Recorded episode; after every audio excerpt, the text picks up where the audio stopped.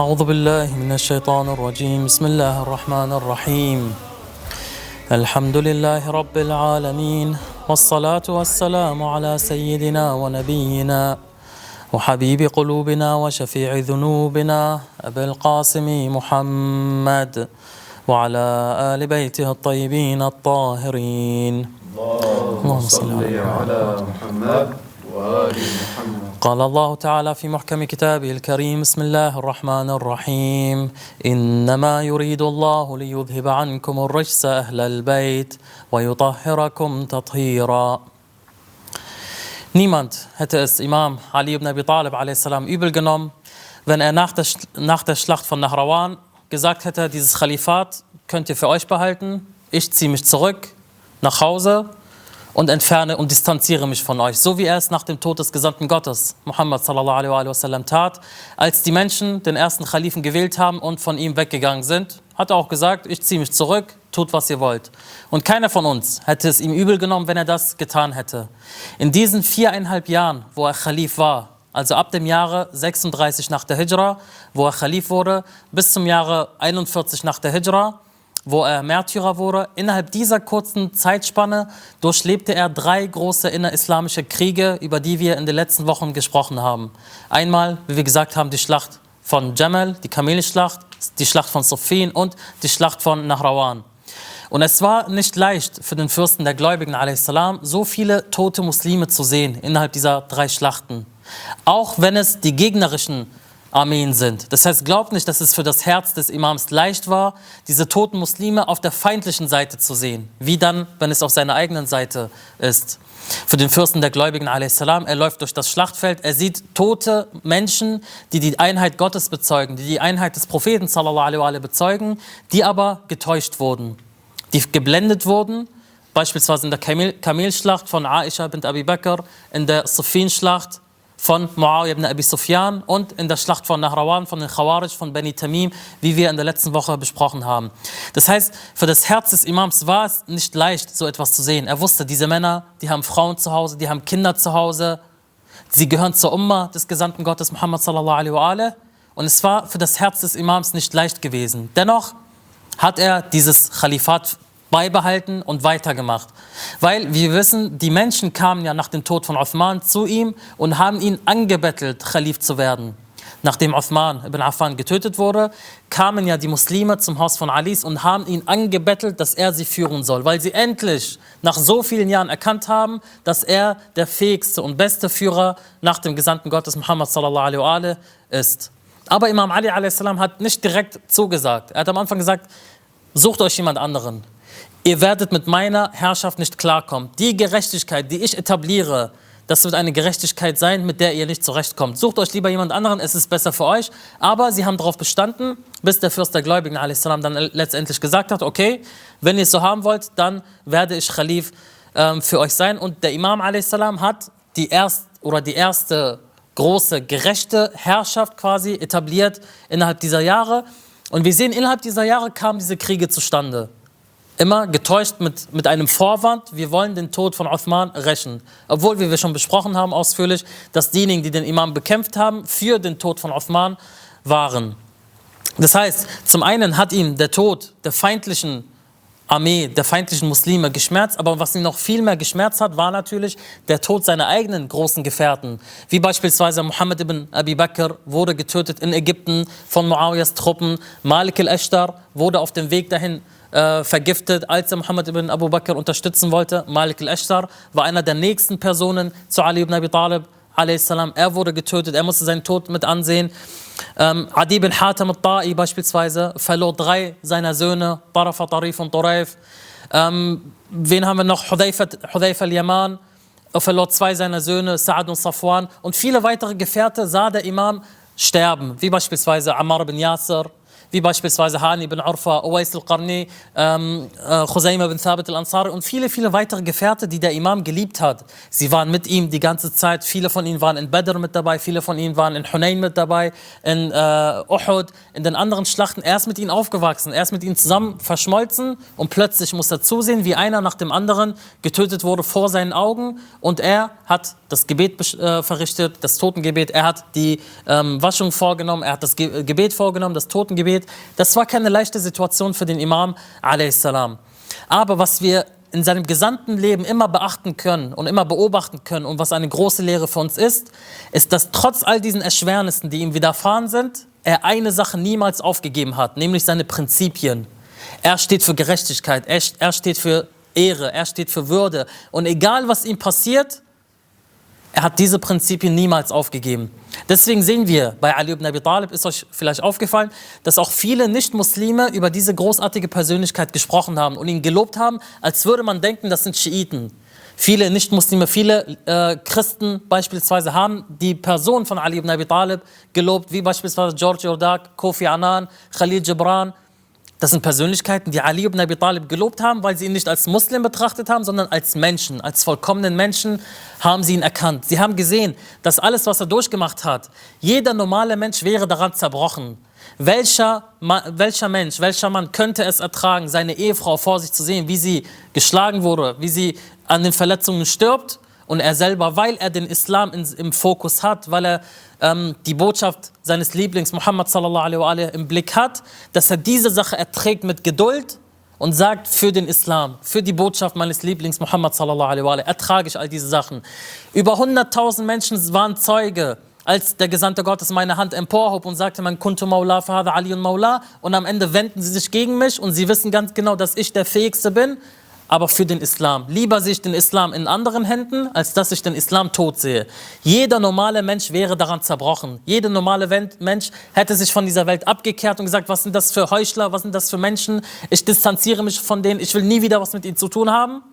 Dennoch sehen wir, dass selbst zu der Zeit des Khalifats, der ersten, der ersten drei Khalifen, dass der Fürst der Gläubigen, auch wenn er nicht an den Schlachten teilnahm, dass er immer eine beratende Funktion hatte sodass dieser berühmte Ausspruch des zweiten Khalifen kam, Laula Aliyun lahalaka Umar. Wäre Ali nicht, so wäre Umar untergegangen oder verloren gegangen. Und das ist sowohl in schiitischen als auch sunnitischen Werken verankert. Oder möge Allah subhanahu wa ta'ala mir keine Aufgabe geben, die Abul Hassan nicht lösen kann, also Amir al-Mu'minin a.s. Das heißt, wir sehen, große Persönlichkeiten haben Imam Amir al-Mu'minin gelobt. Genauso sehen wir das auch bei Imam al-Hussein a.s. Weil diese Botschaft, diese, die diese Persönlichkeiten in die Welt hinausgetragen haben, waren keine Botschaft, die nur für Schiiten waren, die nur für Muslime waren, die für eine bestimmte Gruppierung waren.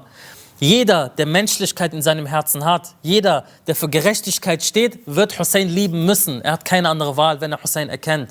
Jeder, der treu gemäß seinen Prinzipien handelt und seine Prinzipien niemals aufgibt, wird Ali ibn Abi Talib lieben. Er kann nicht anders, weil er die Vollkommenheit dieser Prinzipien in dieser Person sieht, weil er die Vollkommenheit der Gerechtigkeit in die Person von Ali ibn Abi Talib sieht. Deswegen haben, sehen wir viele Menschen, viele Nicht-Muslime, die Ali ibn Abi Talib loben. Aber genauso sehen wir gleichzeitig, dass es Muslime gibt, die die Einheit Gottes bezeugen, die das Prophetentum des Siegels bezeugen, die aber Ali ibn Abi Talib die schlimmsten Sachen zuschreiben. Wie wir es in den Werken von Ibn Taymiyyah beispielsweise gesehen haben. Das heißt, der Imam hat sich gesagt, egal wie viele Kriege ich durchmache, egal wie viele verwaiste Kinder, egal wie viele tote Gefährte ich gesehen habe, egal wie viel Leid ich ertragen musste, meine Hoffnung an Allah subhanahu wa ta'ala stirbt nicht. Egal was ich erlebe, ich habe den Islam im Blick, ich habe Allah subhanahu wa ta'ala im Blick. Und deshalb sehen wir vom ersten Tag seiner Geburt bis zum 23. Ramadan im Alter von 63 Jahren, ein Alter gefüllt mit Weisheit, mit Stärke, mit Wissen, mit Geduld, mit Gottesdienst, bis zu diesem Tage sehen wir das Leben von Ali ibn Abi Talib. Das Recht wurde ihm entzogen, seine Ehefrau wurde gedemütigt. Er hat all diese Sachen erleben müssen, seine Gefährten wurden vor seinen Augen abgeschlachtet. Dennoch ist er seinen Prinzipien immer und stets treu geblieben. Und deshalb können wir sagen, wir können drei wesentliche Sachen von Imam Amir al-Mu'minin lernen. Zum einen, sei bereit für die Prüfung Gottes. Jeder Mensch muss geprüft werden. Jeder Mensch auf dieser Welt wird geprüft, auf die eine oder andere Weise. Manche werden geprüft mit Armut, andere werden geprüft mit Reichtum. Und womöglich ist die Prüfung mit Reichtum viel schwieriger als die Prüfung mit Armut. Weil für, für die, die Prüfung mit dem Reichtum, du wirst für jeden Cent, den du hast, befragt, was hast du damit gemacht.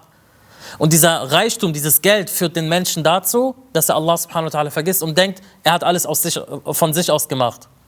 Deswegen sage ich immer, wenn jemand kommt, ich sage immer, und äh, meine Mutter hat es immer sogar gesagt, sie sagt immer, bete dafür, dass Allah subhanahu wa ta'ala uns niemals reich macht.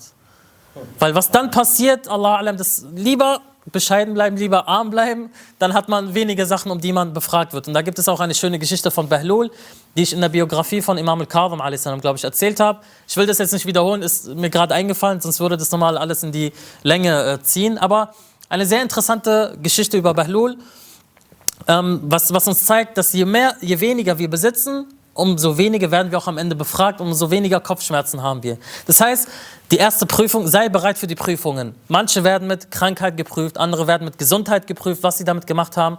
Andere werden mit ihrer Jugend geprüft, andere werden mit ihrem Lebensalter geprüft. Jeder muss eine Prüfung durchleben. Das steht außer Frage. Wichtig ist, dass wir bereit für diese Prüfung sind und unsere Hoffnung auf Allah subhanahu wa ta'ala nicht aufgeben. Und wie der Imam a.s. so schön sagte, er sagte, sag nicht, oh Allah, prüfe mich nicht, denn ein jeder von uns muss geprüft werden.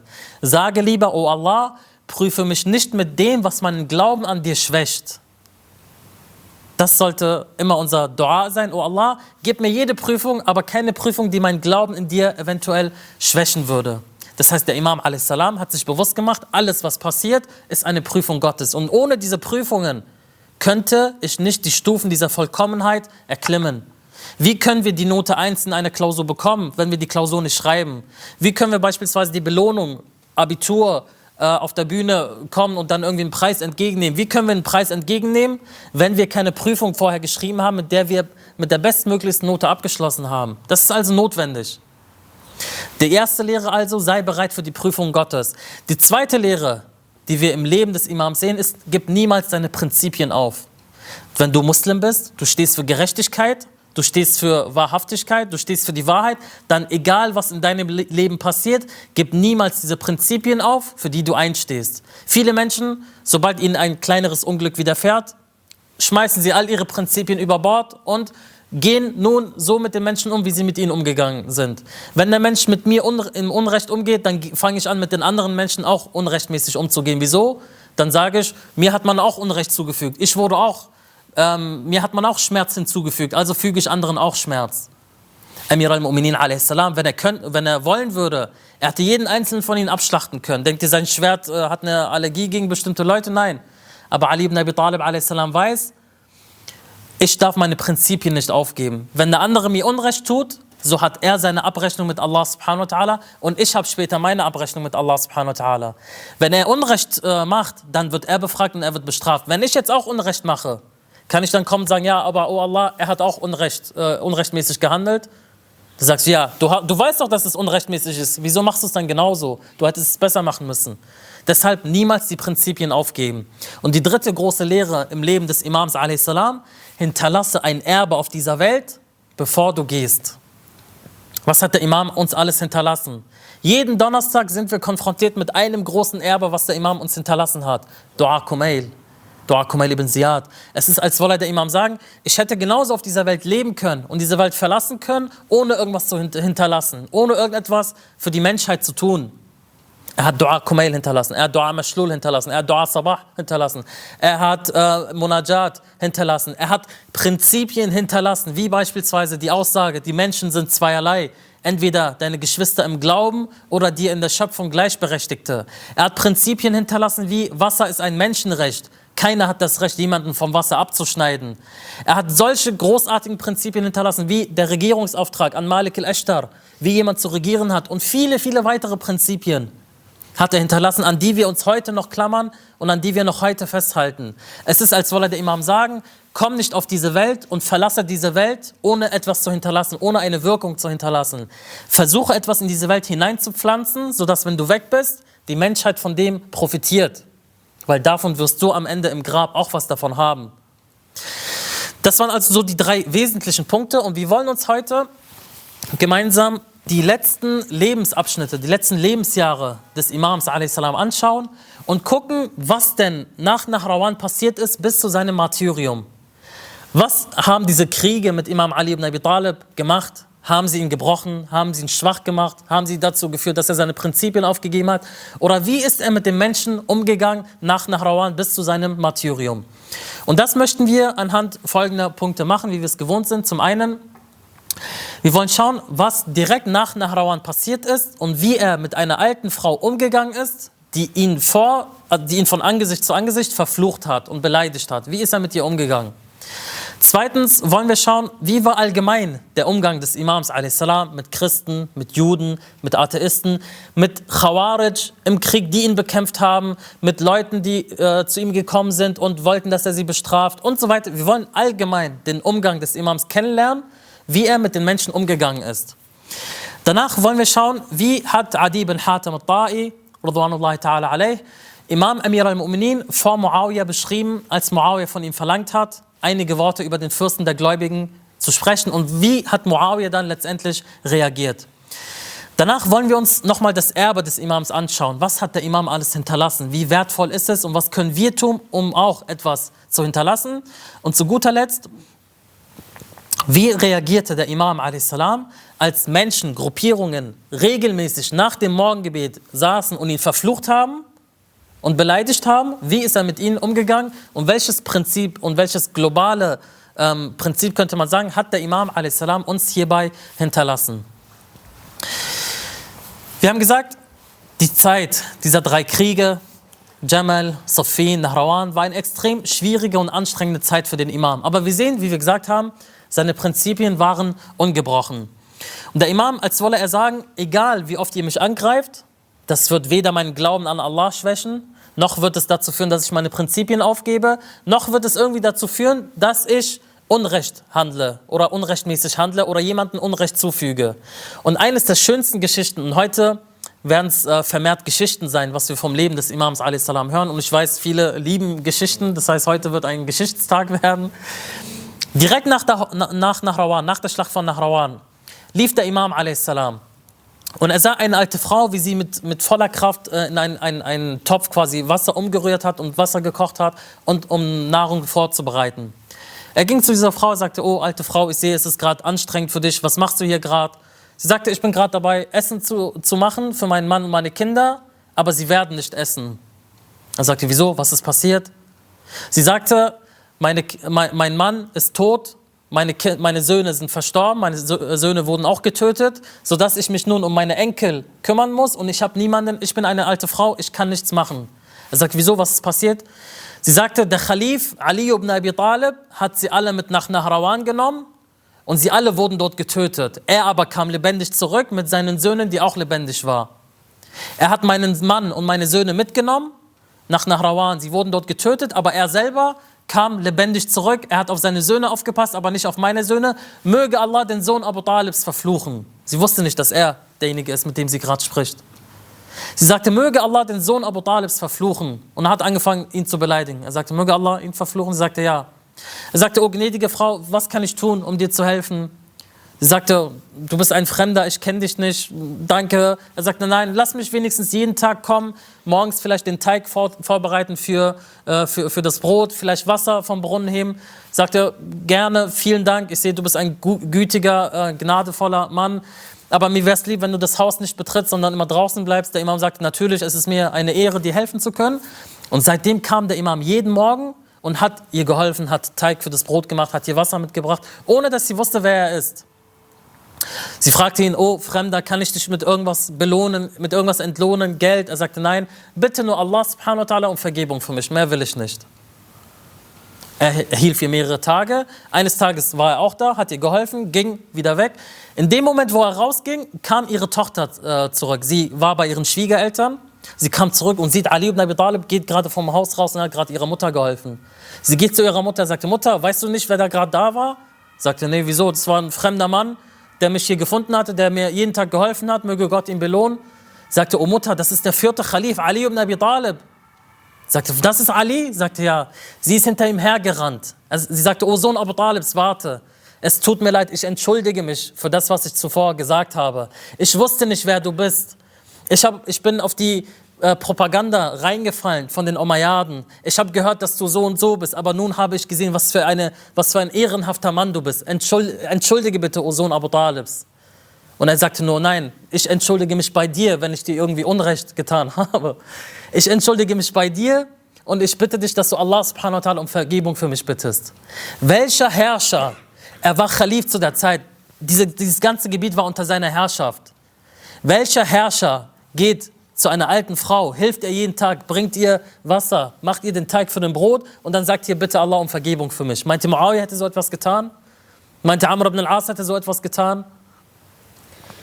Das sind deswegen, wenn ich sage Prinzipien von Amir al-Mu'minin, das sind seine Prinzipien. Er hätte auch sagen können, in Nahrawan ist mir so viel Unrecht passiert, in Safin ist mir so viel Unrecht passiert, ich bleibe zu Hause, mir sind die Menschen egal. Nicht Ali ibn Abi Talib a.s. Und genauso sehen wir auch, wie er mit allgemein Juden, Christen und so weiter umgegangen ist. Eine sehr, sehr bekannte Geschichte, die ich immer gerne erwähne, ist, dass er eines Tages unterwegs war nach Kufa. Und die Geschichte kennen, wir, kennen sicherlich viele. Und er hatte einen Begleiter. Dieser Begleiter war Jude. Sie hatten zufällig dieselbe Richtung. Du gehst auch in die Richtung, ja, lass uns gemeinsam gehen. Ähm, du bist mein Gefährte, ich bin dein Gefährte. Sie gingen und liefen, haben sich unterhalten, haben gelacht, haben sich verschiedene Sachen erzählt. Darin besteht kein Problem. Jetzt könnte jemand sagen, aber er ist doch Jude, wie kann er mit ihm? Na und, wo ist das Problem? Viele Muslime haben leider immer noch diese Denkweise, wenn jemand ein Jude ist, ist er sofort automatisch schlecht. Nein, wer sagt denn sowas? Ist der Mensch gerecht, ist er, gehört er zu uns. Ist der Mensch ungerecht, dann gehört er nicht zu uns. Egal ob Jude, Christ, Atheist, Muslim oder Schiite heißt es, jeder, der, der sich als Schiite bezeichnet, den lieben wir automatisch und der kommt automatisch zu uns und egal was er macht, ist richtig? Nein. Der Schiite, der unrechtmäßig handelt, den tadeln wir. Der Christ, der gerecht ist, den loben wir. Das hat der Islam uns beigebracht. Er hat nicht gesagt, schaut darauf, was er von sich behauptet. Er sagt, schau, welche Prinzipien er verfolgt. Der Imam a.s. ging mit dem Juden, sie gingen den gleichen Weg bis sie zu einer Abzweigung kam. Rechts, stellt euch vor, rechts würde es nach Kufa gehen, links in die Stadt, wo der Jude hin wollte. Der Imam ist mit ihm mitgegangen, ohne ein Wort zu sagen. Der Imam geht, geht, geht, bis sie zu der Stadt angekommen sind. Er sagte, oh, oh, Ali, ich dachte, du wolltest in die andere Richtung. Er sagte, im Islam gibt es sowas wie das Recht eines Gefährten. Du hast mir keine Erlaubnis erteilt, dass ich nach Kufa gehe, also habe ich dich bis zu deinem Zielort begleitet. Er sagt, nein, du brauchst doch keine Erlaubnis von mir, du hättest gehen können, äh, du kannst ruhig gehen, tut mir leid, wenn ich die Umstände bereit habe. Er sagte, kein Problem. Sie haben sich verabschiedet und er ist gegangen. Jemand kam und sagte, weißt, weißt du, mit wem du da gelaufen bist? Er sagt, nö, netter Mann namens Ali, wieso, wer ist das? Er meinte, das ist der Khalif der Muslime, der Khalif dieses Landes, wo wir gerade sind. Das ist der Herrscher. Er sagte, das ist der Herrscher der Muslime? Er sagte, ja. Er sagte, er hat mich begleitet bis zu dem Ort und hat gesagt, ich habe ein Recht ihm gegenüber, dass er mich begleitet, bis ich ankomme. Und dann erst geht er, wenn ich ihm meine Erlaubnis erteile. Er sagte, was sind das für Prinzipien, die dieser Mann befolgt? Mit einem Christen, auch eine sehr schöne bekannte Geschichte. Einmal sah Imam Amir al-Mu'minin wie ein Christ seine, seine Rüstung und sein Schild hatte. Und er wusste, das gehört ihm, er hat es sofort erkannt. Ist ihm vor einigen Jahren verloren gegangen, er hat es erkannt. Er ist zu ihm hingegangen, du, das ist meine Rüstung, das ist mein Schild, ich erkenne es, schau hier diese Zeichen, schau da die Rüstung, die gehören mir, gib sie mir bitte wieder. Er sagte, hast du irgendwelche Beweise? Ali sagte, nein, aber ich erkenne sie, das sind meine. Er sagte, nein, komm, wir gehen zum Gericht und das Gericht soll entscheiden, wem diese Sachen zustehen. Er sagte, okay, lass uns zum Gericht gehen. Sie beide sind zum Gericht gegangen und hier fängt es an. Sie kamen beide rein, der Richter, oh Abel Hassan, schön dich zu sehen, wie geht es dir? Und du, er hat den anderen mit den Namen angesprochen, aber Imam Ali mit, seinem, mit seiner Kunja, mit Abel Hassan. Und Imam Ali hat hier sofort Stopp, Stopp gesagt. Er sagte, entweder sprichst du uns beide mit dem Namen an oder uns beide mit der Kunja. Aber nicht mich mit der Kunja mit Abel Hassan und ihn mit seinem Namen. Das ist keine Form der Gerechtigkeit, die ich dulde. Okay, Entschuldigung, oh Ali, was ist passiert? Er sagte, das ist meine Rüstung, das ist mein Schild. Er, sagt, er behauptet, es gehört ihm. Er sagte, oh Ali, hast du irgendwelche Beweise? Ja, heutzutage würde man sagen, hast du einen Kassenzettel oder irgendwas, um zu zeigen, das gehört dir? Er sagt, nein, ich erkenne es nur, mein Wort gegen sein Wort. Er sagte, hast du keine Beweise, dass es dir gehört? Er sagte, nein. Er sagte, okay, dann urteile ich hiermit, dass diese Rüstung und dieses Schild dem Christen gehört. Ali ibn Abi Talib hat gelächelt, der Richter hat gelächelt, er ist rausgegangen, alles gut. Jemand hat diese Szene beobachtet, ist zu dem Christ gegangen, er sagte, weißt du, wer das war?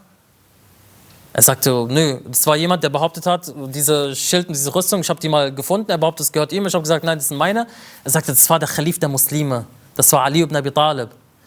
Er sagte, in jedem anderen Land, wenn ich den Herrscher dieses Landes zum Gericht zerre und der Richter urteilt, nicht für den Herrscher, sondern für mich als Christen in einem islamischen Land, wenn das nicht die Gerechtigkeit der Propheten ist, dann weiß ich auch nicht, was die Gerechtigkeit ist.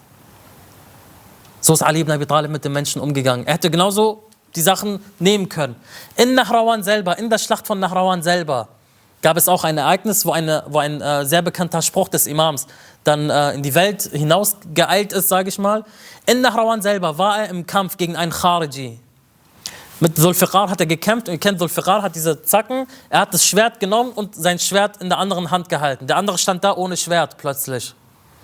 Er sagte, oh Ali, ich habe gehört, du erfüllst jeden Wunsch, wenn man einen Wunsch an dich äh, hat.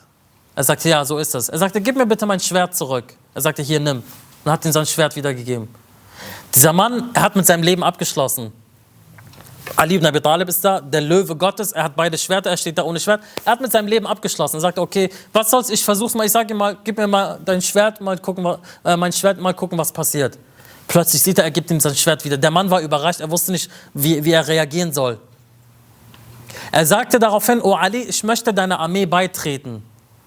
Und Ali ibn Abi Talib sagte, nein, sag nicht, ich möchte deiner Armee beitreten, sag, ich will der Gerechtigkeit beitreten. Tritt mir nicht bei, nur weil ich Ali bin, tritt mir bei, weil ich Prinzipien verfolge wie Gerechtigkeit.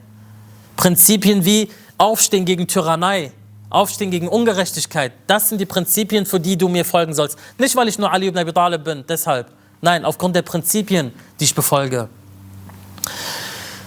Auch eine weitere sehr schöne Geschichte zu der zu der Gerechtigkeit von Imam Amir al-Mu'minin ist das Ereignis mit seinem Bruder Aqil, was sicherlich auch einige kennen.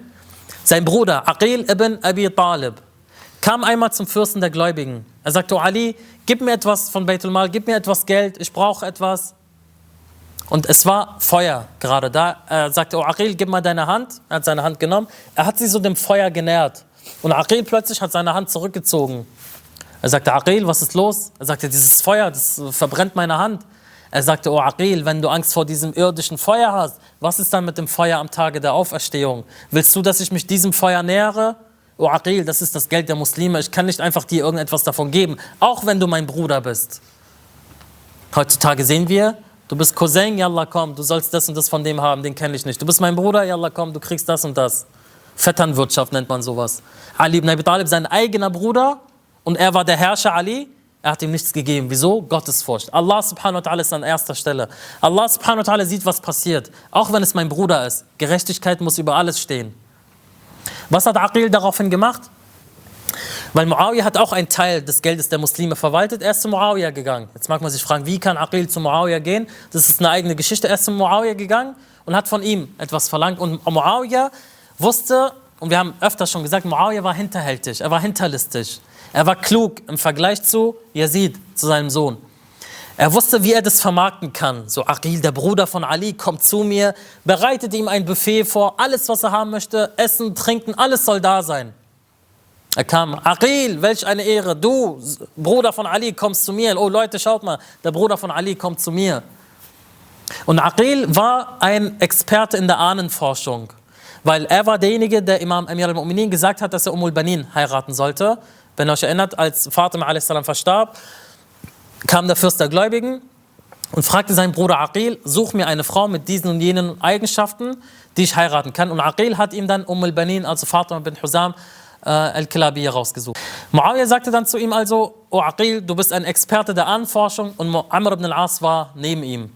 Er sagte, du bist ein Experte in der Ahnenforschung, berichte mir über unsere Vorahnen. Berichte mir zum Beispiel über Amr ibn al-As. Wer sind seine Wer sind seine äh, Vorfahren? Wer ist seine Mutter? Wer ist sein Vater? Berichte mir. Und das, die Geschichte habe ich schon vor ein paar Wochen erzählt. Er sagte, du willst, dass ich über Amr al-As berichte? Er sagte, ja. Er sagte, fünf oder sechs verschiedene Männer behaupten, sein Vater zu sein. Man wusste nicht, wer, wer der Vater ist. Was hat man gemacht? Man hat die Namen auf einen Zettel geschrieben, geschüttelt, zieh mal einen Namen. Al-As ibn Wa'il, also hieß er Amr ibn al-As. Und Amr ibn al-As, saß da, ist natürlich rot angelaufen, weil keiner will herausfinden, dass er der Sohn einer Lotteriemaschine quasi ist. Er sagte, okay, das ist Amr ibn al-As. Er hat Amr ibn al-As ausgelacht. Er sagte, okay, berichte über meine Ahnen. Und ich glaube, hätte Muawiyah gewusst, was die Antwort wäre, hätte er nicht gefragt. Er sagte, berichte über meine Vorväter. Und Aqil sagte, Daraufhin, wenn du etwas über deine, über deine Vorfahren wissen willst, dann frag die arabische Halbinsel über den Beruf deiner Großmutter. Dann wirst du wissen, wer deine Vorväter sind. Muawiyah natürlich, wer hört so etwas gerne? Und das ist jetzt keine Beleidigung oder so, das war tatsächlich so, es waren Fakten. Also Aqil kennt sich mit den Menschen und mit den äh, Vorfahren und mit der Ahnenforschung quasi aus. Und dementsprechend danach sagte er, ich werde niemals auch nur einen Cent von dem nehmen oder einen Dinar von dem nehmen, was ihr habt. Mein Bruder, und er hat gesehen, welchen Palast Muawiyah lebt, was er alles hat, sagte, mein Bruder lebt in einem kleinen Haus in Kufa und du gönnst dir hier solch, so viele Sachen mit dem Geld der Muslime. Er hat ihn verlassen und ist rausgegangen von Muawiyah. Und einmal kam ein schwarzer Mann, der gestohlen hatte, zu Imam Amir al-Mu'minin, Er kam zu ihm und sagte, oh Ali, bestrafe mich. Er sagte, wieso, was ist passiert? Er sagte, oh Ali, ich habe gestohlen. Ich weiß, was die Bestrafung ist, nämlich die Finger abzuschneiden. Oh Ali, du sollst mich bestrafen. Er sagte, kennst du die Bedingungen für die Strafe? Er sagte, ja. Er sagte, geh nach Hause, denk darüber nach und komm später wieder. Er sagte, nein, oh Ali, du sollst mich dafür bestrafen, ich habe gestohlen, du sollst mich bestrafen. Er sagte, es müssen 19 Bedingungen erfüllt sein, damit diese Strafe angewendet wird. Er sagte, ich habe alle erfüllt. Und der Imam hat angefangen, ihm aufzuzählen. Wusstest du, dass es verboten ist? Er sagte, ja. Hattest du genug äh, Essen und Geld zu Hause? Er sagte, ja. Wusstest du, was die Strafe ist? Er sagte, ja. Er hat ihm diese Bedingungen aufgezählt. Er sagte, ja, ja, ja. Er sagte, geh nach Hause, überlegst dir. Er sagte, nein, oh Ali, du sollst meine Finger trennen, abtrennen. Der Imam a.s. hat die islamrechtliche Strafe ausgeführt und der Mann ist glücklich und zufrieden gegangen. Wer hat es miterlebt? Die Khawarij. Weil nach Nahrawan, die Khawarij waren natürlich immer noch da, auch, äh, wenn auch in einer kleineren Anzahl. Sie haben das gesehen, sie kamen zu ihm, sagten so, jemand, äh, ein, eine, eine unbarmherzige Person ist wohl mit dir so umgegangen, oder? Sagten, wie, was meinte? Ja, deine Finger abgetrennt, was ist da passiert? Er sagte, es war Ali ibn Abi Talib. Sagten, ah, dieser Ali, wir hatten auch unsere Probleme, so nach dem Motto, sie wollten Fitna stiften. Er sagte, nein. Asadullah al-Ghalib wa Madhar al-Ajaib Ali ibn Abi Talib. Sie, sie konnten nicht glauben, wie. Er hat gerade deine Finger abgetrennt. Und du lob, lobpreist ihn so in dem Maße? Er sagte, niemals hätte ich zugelassen, dass jemand anderes mich bestraft als die Verkörperung der Gerechtigkeit Ali. Wer hat zugehört? Imam al-Hassan salam. Und das ist in unseren Werken verankert, diese Überlieferung. Und keiner soll denken, das ist etwas Übernatürliches von der Übertreibung der Rafida. Das ist mir inzwischen egal, was die Leute denken, ob sie sagen Übertreibung oder nicht. Das ist unsere Aqida und diese finden wir in unseren und in anderen Büchern wieder. Imam al-Hassan hat zugehört. Er ging zu Ali und sagte, oh Fürst der Gläubigen, oh Vater, ich hab, du hast doch von dem und dem die, die Finger abgetrennt. Ich habe gehört, die Khawarij kam zu ihm. Er hat das und das geantwortet. Er sagte, das hat er gesagt? Er sagte, ja. Er sagte, er soll seine Finger holen und äh, zu mir kommen. Derjenige kam, seine Finger waren noch da. Er sagt, er hat die Finger an ihn rangelegt, er hat seine Hand drüber gehalten, ein Dua gelesen und die Finger waren plötzlich an seiner Hand dran. Und das ist eines von vielen Wundern von Imam Amir al-Mu'minin a.s. Und keiner soll denken, das ist wie gesagt von den Übertreibungen, weil wenn jemand wie Asif ibn Barkhia, jemand anderes, solche Wunder vollbringen kann, dann nicht der Wasi des Siegels der Prophet Muhammad sallallahu alaihi wa sallam. Der Imam a.s. hat auch in mehreren Angelegenheiten solche wunderhaften Tätigkeiten vollbracht. Wie hat aber Adi bin Hatam Abba'i, ta'ala Imam Amir al-Mu'minin beschrieben? Adi bin Hatam war einer der Gefährten von Imam Amir al-Mu'minin a.s. Und nach dem Martyrium vom Imam Ali a.s. hat Muawiyah seine Gefährten einer nach dem anderen zu sich rufen lassen und von ihnen die Bay'a gefordert gesagt, dass sie die Bai'a an Muawiyah geben sollen, wenn sie dies nicht tun, entweder getötet oder Exil oder gefoltert. Sie hatten verschiedene Strafen zu erwarten. Adi bin Hatem war einer von ihnen. Er wurde zu Muawiyah hereingebracht, zwanghaft. Wer saß da? Muawiyah, Abdullah ibn Zubair, äh, Amr ibn al-As, dann äh, Walid ibn Uqba, all diese ganze Bande saß da vor Muawiyah. Und Adi bin Hatem hat in Jamal sein Auge verloren, in der, in der Kamelschlacht sein Auge verloren. Er kam rein und Abdullah bin Zubair wollte provozieren. Abdullah bin Zubair ist der Sohn von Zubair. Zubair ist der, wer? Der Cousin von Ali ibn Abi Talib, a.s. Talha und Zubair. Abdullah ibn Zubair saß da. Adi kam rein, sagte, oh Adi, was ist mit deinem Auge? Wo ist dein Auge hin? So, er wollte er wollt ihn ärgern. Wo ist dein Auge hin? Er sagte, ich habe dieses Auge in der Kamelschlacht verloren, als ich deinem Vater hinterhergerannt bin, als er weggelaufen ist. Er ist sofort rot angelaufen, was soll er dazu antworten? Daraufhin, Muawiyah wandte sich dann zu Adi. Er sagte, Adi, wo sind deine Söhne? Tarif, Tarafa und Turaif, weil diese wurden in Safin getötet. Er sagte, sie wurden getötet in Safin. Er sagte, ah, Abu Turab hat dir Unrecht zugefügt, oder? Er sagte, wieso? Er sagte, seine Söhne haben alle überlebt, während deine Söhne gestorben sind, getötet wurden. Er sagte, O Muawiyah, die einzige Ungerechtigkeit ist, die ich sehe, dass ich, am Leben, dass ich am Leben bin und Ali ibn Abi Talib ist tot. Das ist die einzige Ungerechtigkeit, die ich sehe. Es war eine Ehre, dass ich meine Söhne für Amir al-Mu'minin gegeben habe. Daraufhin sagte Muawiyah, beschreibe mir Ali. Was denkst du über Ali? Beschreibe mir Ali. Und er sagte, er sagte, befreie mich davon. Lass, lass es lieber quasi, so nach dem Motto. Er sagte, nein, ich will, dass du mir unbedingt Ali beschreibst. Und dann hat er solch, solche Worte, solch eine Predigt quasi erzählt, die in unseren Büchern verankert, verankert ist, die ein bisschen länger ist. Aber diese Worte, schaut euch diese Liebe in den Herzen der Gefährten von Ali an. Er sagte, er war bei Allah der stärkste der Männer, der weiseste der Berater. Er sprach die Wahrheit und war ein Ozean des Wissens. Wenn er bei uns war, so war er einer von uns. Wenn wir ihn fragten, so antwortete er uns. Wenn wir uns zu ihm setzten, so kam er näher zu uns, damit wir seine Nähe spüren. Wenn er lächelte, dann sahen wir seine Zähne als weiße Perlen vor uns. Die Starken fürchteten niemals seine Ungerechtigkeit und die Schwachen gaben niemals die Hoffnung auf seine Gerechtigkeit. Er sagte, O Welt, verführe jemand anderen als mich, denn ich habe mich dreimal von dir geschieden, sodass es keine Rückkehr mehr gibt. Und hat weiter geredet und geredet und Ali beschrieben, sodass Muawiyah angefangen hat zu weinen, als er ihm die, die Charaktereigenschaften von, von, vom Fürsten der Gläubigen beschrieben hat. Muawiyah mit seinem Herzen, mit seinem verdorbenen Charakter hat angefangen zu weinen, weil er ganz genau weiß, wann irgendwann Muawiyah weg ist, keiner wird diese Worte über ihn sagen. Wenn er erwähnt wird, dann wird der Fluch Gottes auf ihn ausgesprochen und keiner wird solche Worte über ihn verlieren, wenn er irgendwann mal weg ist. Sodass dann später Muawiyah ihn fragte, er sagte, wie spürst du den Verlust von Ali ibn Abi Talib? Er sagte bei Allah, Ali zu verlieren ist wie, als würde ich meinen Sohn in meinen Arm halten, dessen Kopf abgetrennt wurde.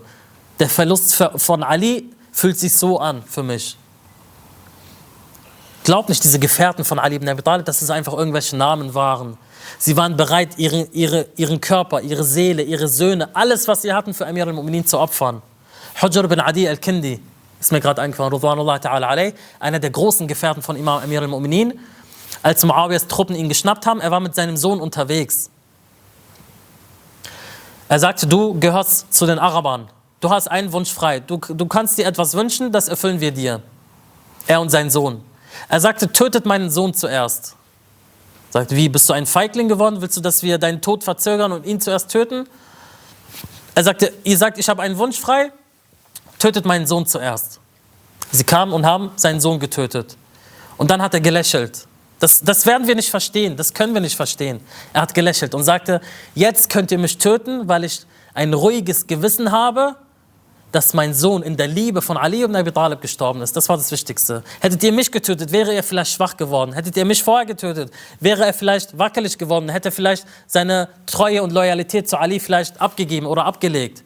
Jetzt weiß ich, er ist gestorben mit der Liebe zu Ali im Herzen. Jetzt könnt ihr mit mir machen, was ihr wollt. Das war die Loyalität der engen Gefährten. Ich sage nicht von allen Gefährten, der engsten Gefährten von Imam Amir al-Mu'minin. Salawatullahi wa salamu alayhi.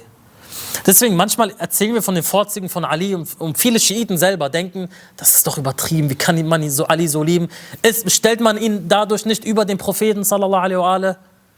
Wenn ihr wüsstet, was Ali für den Propheten empfindet, empfunden hat, was er für ihn alles gemacht hat, dann werdet ihr auch verstehen, was die Gefährten für Ali getan haben. Weil sie sahen in Ali a.s. die Weiterführung der Botschaft von Rasulullah sallallahu alaihi wa alaihi. Ali ibn Abi Talib war, die, war der perfekte und optimale Schüler von Rasulullah sallallahu alaihi wa alaihi. Ali ibn Abi Talib war die Verkörperung des Korans, die Verkörperung der Lehren, mit denen der Prophet gekommen ist. Daher, wenn sie Ali erkannt haben, war diese Liebe und Loyalität in ihren Herzen ungebrochen. Man konnte mit ihnen machen, was, was man wollte. Niemals haben sie auch nur einen oder sind sie nur einen Schritt von der Linie von Ali ibn Abi Talib weggegangen oder weggeschritten. Was war das Erbe von Ali, was er uns hinterlassen hat? Wir haben einige angesprochen. Dua Kumail beispielsweise. Wir haben angesprochen Dua Mashlul, Dua Sabah. Viele andere Bittgebete. Viele andere viele andere ähm, Prinzipien, die der Imam a.s. hinterlassen hat, von denen die Menschen bis heute noch profitieren. Über den Regierungsauftrag von Malik al-Ashtar beispielsweise ist online zu finden, könnt ihr online nachlesen, wie Ali ibn Abi Talib a.s. sich vorstellt, wie eine Regierung zu führen ist. Wie hat Ali ibn Abi Talib jemanden wie Malik al-Ashtar, der äh, Gouverneur über Ägypten war, wie hat ihm gesagt, wie soll er herrschen? Lest euch das mal durch, wirklich einfach in Google, Regierungsauftrag, Ali ibn Abi Talib, Malik al-Ashtar. Findet ihr sofort die Webseite. Sehr, sehr interessante Worte, die der Imam an Malik gerichtet hat, wie er regieren soll. Und ich wünschte, nur 10% dieser Worte würden die Herrscher von heute umsetzen. So nach dem Motto, verliere niemals die Hoffnung auf Allah subhanahu wa ta'ala. Bedenke immer, dass die Rückkehr zu Allah ist. Lass dich nicht äh, verführen von dieser Welt und von der Macht und von der Stärke, die du hast. Sei immer gerecht, sei immer derjenige, der den geringsten Standard der Menschen hat. Du, nur weil du Herrscher bist, lebe nicht in dem höchsten in dem höchsten, ähm, quasi mit dem höchsten, ähm, ähm, mit den höchsten Gütern und Gold und Luxus und Paläste und so weiter. Schaut euch Saudi-Arabien beispielsweise an, was sie mit dem Geld der Muslime machen. Alles mit Gold, alles verziert, mehrere Villen, Urlaubsreisen, purer Luxus. Und als Vergleich, schaut euch mal ähm, beispielsweise als Beispiel ähm, unsere großen Gelehrten an, wie sie leben.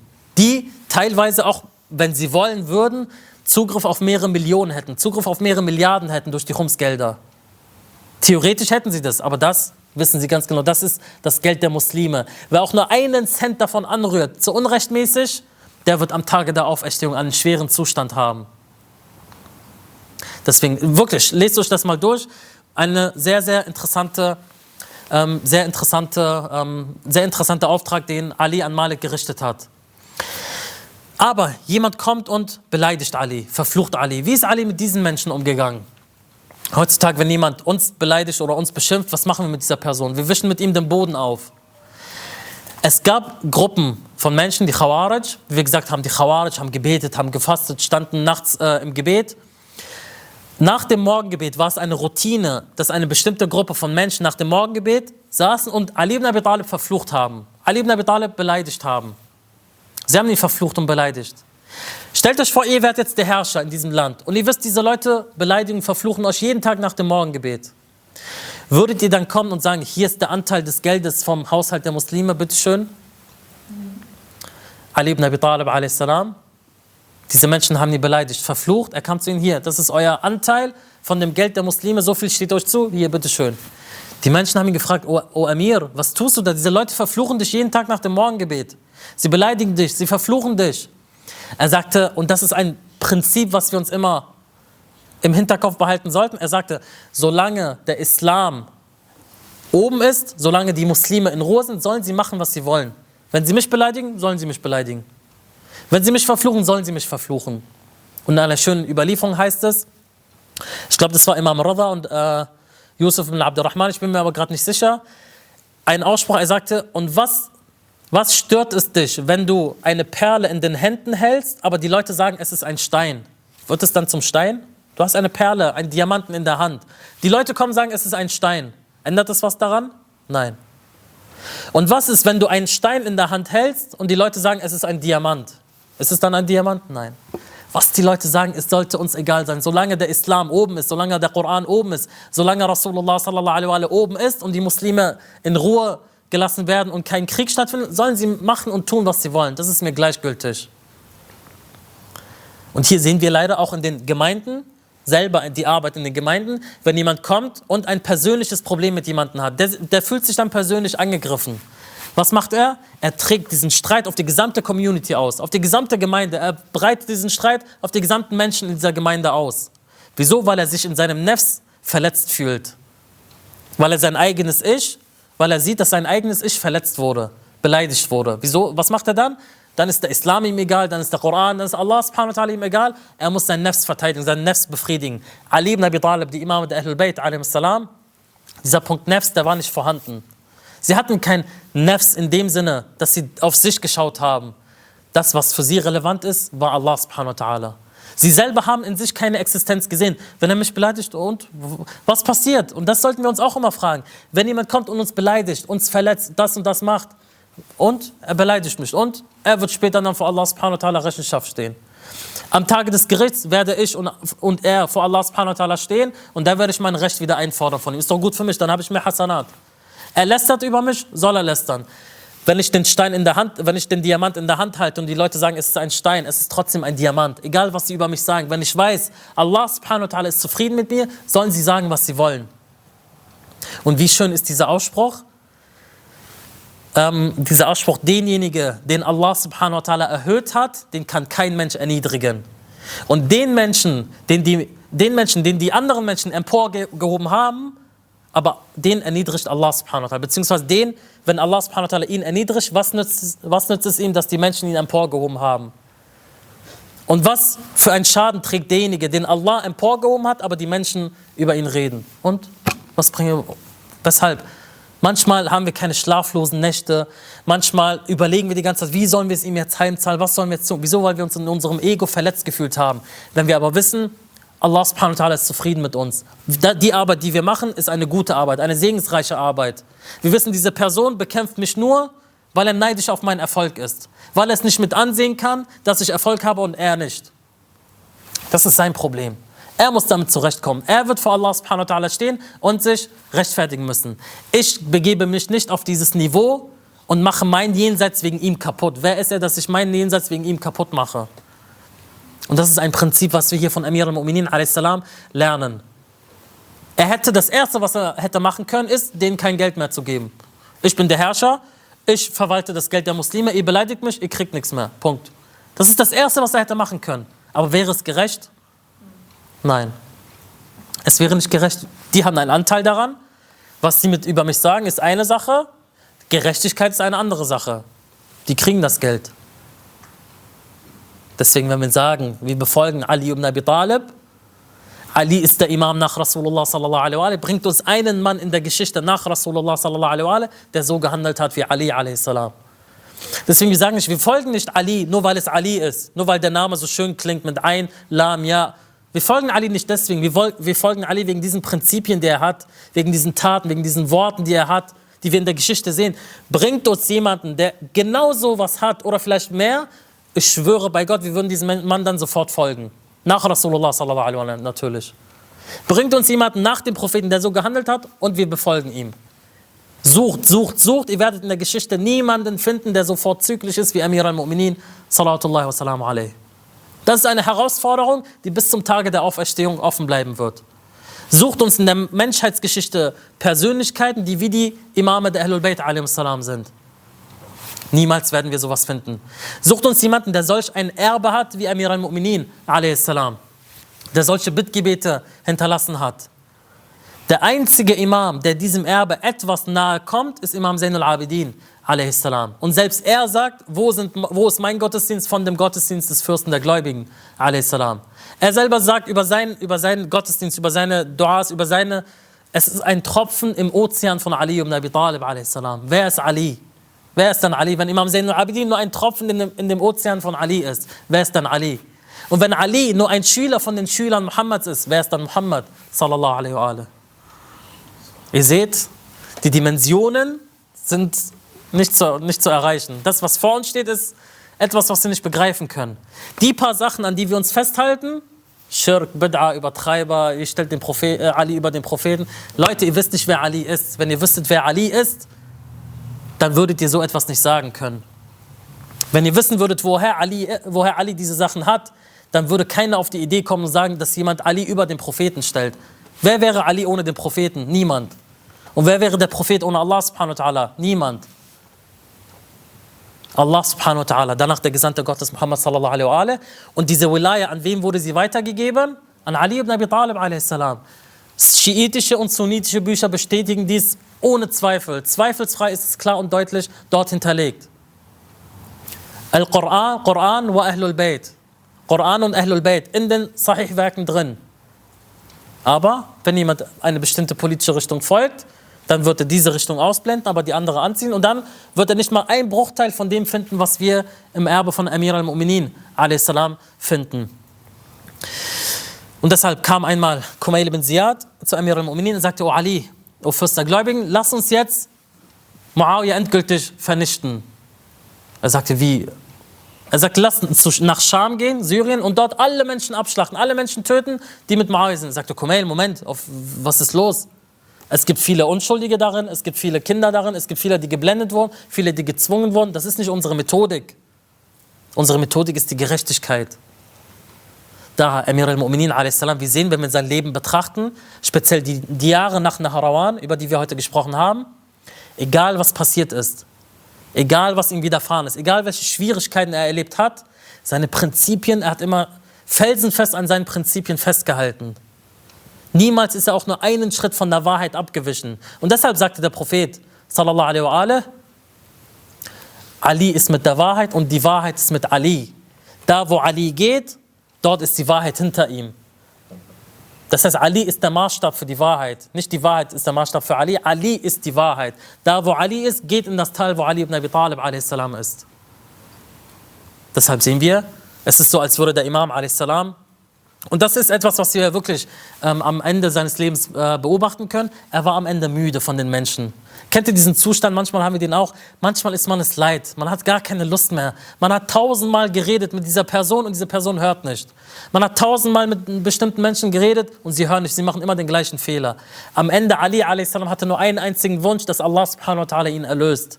Dass Allah subhanahu wa ta'ala ihn zu seinem Liebling, Rasulullah sallallahu alaihi wa bringt. Stell dich vor, also ich habe hab so ein Bild im Kopf, er setzt sich so hin, er denkt sich so, ich war derjenige, der mit dem Propheten in der Höhle war, wo die erste Offenbarung kam. Ich war derjenige, der mit Rasulullah sallallahu alaihi wa aufgewachsen ist. Ich war derjenige, der als erstes mit ihm und Khadija die Gebete verrichtet haben. Ich war derjenige, der als kleines Kind die Ohren der Kinder gezogen haben, als, als sie den Propheten mit Steine beworfen haben. Ich war derjenige, der in dem Bett des Propheten geschlafen hat, als er ausgewandert ist und meine, mein Leben aufs Spiel gesetzt habe. Ich war derjenige, der Einzige, der nicht abgelehnt wurde über, von, von Fatima a.s., die Herren der Frauen der Welten, die Herren der Frauen des Paradieses. Keine Frau ist vorzüglicher als Fatima a.s. Und gemäß der Überlieferung von Imam Sadiq a.s. heißt es, dass wenn Allah subhanahu wa ta'ala Ali nicht erschaffen hätte, es niemanden gäbe, der Fatima a.s. ebenbürtig gewesen wäre. Ali war die, die Person. Ali war derjenige, der siegreich war in Badr, in Uhud, in Hunayn, in Khandaq, in Dhat Salasal. In all den Schlachten war Ali ibn Abi Talib der Einzige, der siegreich zurückkam. Ali war es, der im Gebet seinen Ring gespendet hat. Ali war es, der als Nefs von Rasulullah sallallahu alaihi bezeichnet wurde in Ayat al-Mubahala. Ali war derjenige, über den der Prophet sagte, wessen Form und Wali ich bin, dessen Wali ist Ali. Alles, alles. Und dann sehe ich die Menschen, wie sie sich von mir abwenden, wie sie diese Lügen über mich verbreiten, wie sie diese Propaganda über mich verbreiten, wie sie mein Recht nicht anerkennen. Am Ende noch kommen, mir das Kalifat auf, aufdrücken und mich dann sofort bekämpfen. Ich war der Einzige, der Osman verteidigt hat. Und man wirft mir vor, ich würde die Mörder Osmans beschützen. Und deswegen führt man so viele Kriege, so viele tausend Muslime sind tot. Ali war es leid. Er konnte, er konnte, am Ende war er müde von diesem, von diesem Leben. Und er hatte nur den Wunsch zu, Allah subhanahu wa ta'ala zurückzukehren. Und dann hat Allah subhanahu wa ta'ala ihm quasi diesen Wunsch erfüllt, indem er Märtyrer geworden ist.